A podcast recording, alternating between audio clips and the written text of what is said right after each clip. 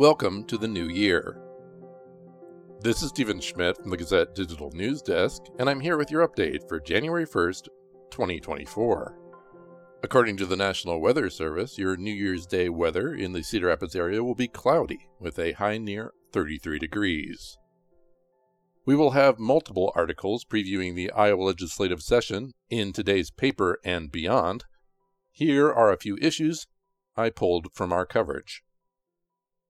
Most Iowa workers are taking home more money from their paychecks as the state collects less income tax, the result of recent tax cuts enacted by the Republican majority state house. Those Republican lawmakers, along with advocates for limited taxes, want to continue cutting and reduce Iowans' taxes even more. The impact of those tax reductions, though, is beginning to show in the state's revenues. There essentially will be no revenue growth from the current state budget year to the next.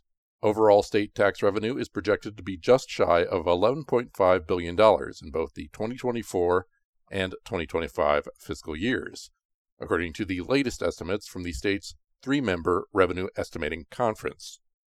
Before the recently enacted reductions, the state income tax produced nearly half of the state's tax revenue that it spends on such things as education, health care, public safety, infrastructure, and the environment. When legislators return January 8th to the Iowa Capitol for the 2024 session of the Iowa legislature, Republican lawmakers plan to accelerate the state income tax reductions already on the books, with a possible eye toward gradually eliminating the tax altogether. Financially, here in Iowa, we're in the strongest position we've ever been in. And so that makes possible a conversation about expediting those cuts, bringing them up sooner, quicker, and getting those in place for Iowans. Jack Whitver, the Republican Senate Majority Leader from Grimes, told the Gazette. Iowa's Republican leaders say they are not planning to expand on the list of laws passed last year addressing conservative social issues and regulating gender and sexuality issues in schools but lawmakers say they may revive a push for religious liberty protections.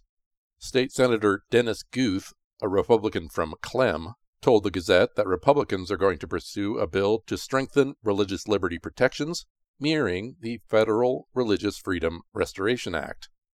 The law, signed in 1993 by Democratic President Bill Clinton, requires that courts apply strict scrutiny, the highest level of judicial review, when considering cases where a person's religious liberty is burdened.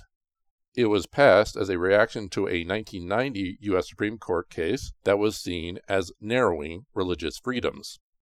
The federal law applies only to the federal government, but at least two dozen other states have passed a version at the state level.